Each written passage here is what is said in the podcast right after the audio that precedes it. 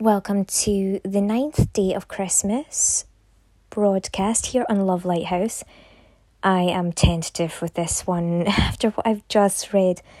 These are pearls, and I have been casting them out there. They are so precious, and so today I am deciding to take a break. I think I've placed so many amazing broadcasts out there, and I'm so thankful to each and every one of you um, that come to this podcast with such good intent and goodwill. I truly believe that so much was placed in yesterday's broadcast that will be able to be utilised for today's broadcast. And so I would like to send you back there on this solemnity of the Epiphany of the Lord to the New Year 2022 broadcast.